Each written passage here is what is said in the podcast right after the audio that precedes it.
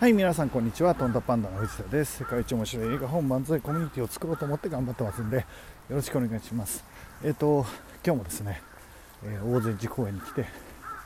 お話をしています、えー、まずはですねりんご姫ですけど、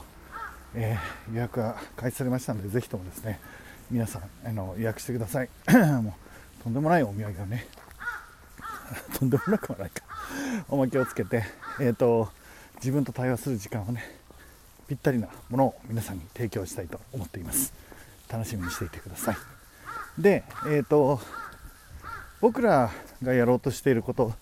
ていうお話をしたいんですけど、まあ、このラジオで何回もお話したようにですね自分と対話する時間をしっかり持とうっていう話をしてきました、えっと、それは毎日のようにお話ししているので、えー、聞かれてる感じだと思いますけど、え、僕ら楽人塾がですね目指すものっていうのは、まあ、どういうものかというと,、えーと、もともと世界一の、えー、プロデュースプロデューサー養成、えー、チーム、え、世界一プロデュースをするチームにしたいなって、え、世界一プロデューサーがもうたくさん出ていくようなねそういうチームにしたいなっていうのが今の僕らの目標なんですね。でえっとじゃあプロデュースって何なんだっていう定義はですね、えー、基本的には自分あるいは、えー、みんなのですね夢を実現する人をプロデューサー実現していく人をプロデューサーっていうふうに呼ぶと定義しています。なので世界一のプロデュース会社になるということは世界中の人の夢をどんどん実現できるようなそういうチームになりたいっていうことですね。大きな目標ですね、えー、その世界一を目指してえー、頑張っていきたいと思っています。じゃあ、えーと、夢を実現していくためにはどうしたらいいのかそれぞれの人がそれぞれの夢をそして僕らも自分の夢を、えー、実現していくためにはどうしたらいいかっていうことですよね。でそれは、えーと、大きくはですねいっぱいあるんですが2つのことをする必要があると思っています。まず自分の目標と現在地を知るということ、えー、その距離とかですねルートを大体設定できるということ。自分が今ここにいて目標がこれぐらいの場所にあって。でこういうルートで行ったらその目標を実現できるんじゃないかっていう仮説をね立てるということ。まあこれが重要なのかなって。1つ目。で2つ目がですねえー、と実際に動くっていうことですね。知識と知恵を持ってそのルートに関してはですねその日その日いろんなことが起きますからそのためにルートを変更しながら仮説を切り替えながら、えー、僕らはその目標に向かって夢に向かってゴールに向かっていくっていうことです。この2つがいるんですね。で僕はこれをですね、えーと、それぞれ人生における大切な2つの時間というふうに定義してます。まずですね自分の夢を知り自分の現在地を受け入れるっていう、えー、この時間をですねカームタイムと呼んでいます。 calm っていうのは穏やかっていう意味で、まあ、イメージとしては静の時間ですね。で一方で実際に活動しアクションし壁にぶつかり、えー、っていう時間を、えー、 exciting time って呼んでます。もう興奮してるような戦ってる状態ですね。この2つの時間が両方必要だと思ってるんです。で戦後ですね日本は exciting time をいっぱい持ちました。常に動いて言われたことをやって仕事をしてで本当は自分はどう感じてるかっていうのはなるべく感じないようにしてっていう、まあ、生き方をしてきたわけですよね。でも今、それによってですねこんなに豊かな国になったのにうつの人がいっぱいいる。自殺者もいる。多い、えー、こういう国、えー、まあ、世界がそうなってるって言ってもいいかな。になってるじゃないですか。なので、えっと、僕らはですね、うんえまず calm time の必要性を訴えてるんですね。 calm time っていうのはまあ静 exciting time っていうのはまあ動っていうことになると思うんですけどその、えーと、静のですね、えー、時間ってすごく重要だなと思っていてでそれは何で重要かというとですね自分の心を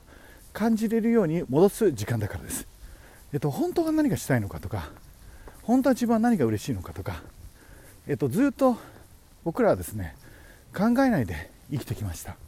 でもそれを考えない限り、えー、本当の意味でその人のパフォーマンスは上がらないし、まあ、まずもったいない。せっかく生まれたのにせっかく才能あるのに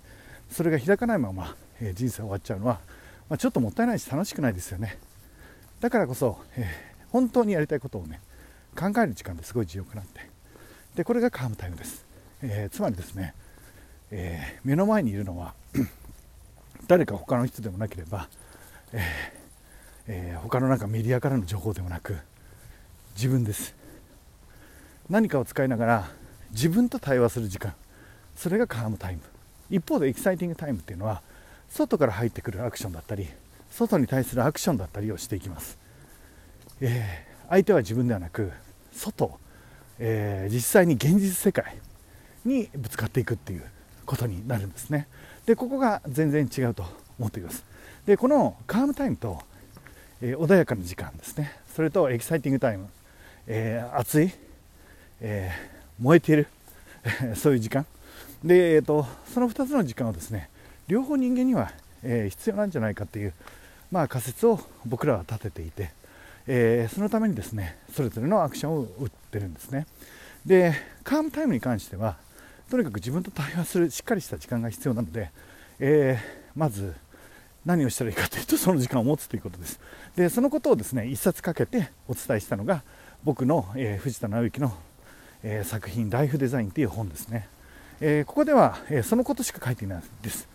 自分と向き合うにはどうしたらいいか何をしたらいいかっていうのを具体的なやり方まで含めて書いてあります。でしかもですね、えーと、その中では、えーと、目指していい夢と目指しちゃいけない夢。夢を見ればいいのかって。え夢なんかない方がいいんじゃないかって。夢なんかあるから傷つくんじゃないかって、えー、いや夢はあった方がいいんだって。いろんな両方の意見あるじゃないですか。まあ、その、えー、議論にですね、えー、僕として決着をつけるような、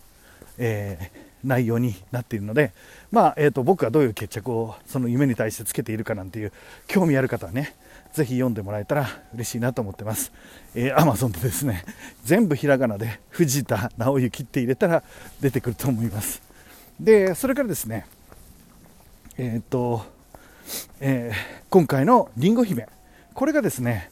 えー、 calm time。つまり自分と対話する時間を、えー、生き生きとさせるために作られたグッズということですね、えー、そのツールになります。で一方で exciting time、え実際にですね、まあ、夢を、え自分の心に聞いて分かったと。そして本当は見たくない現状の自分っていうのも、ええ受け入れることができたと。で、え距離感も分かったし道筋も、まあ、仮説を立てることができましたと。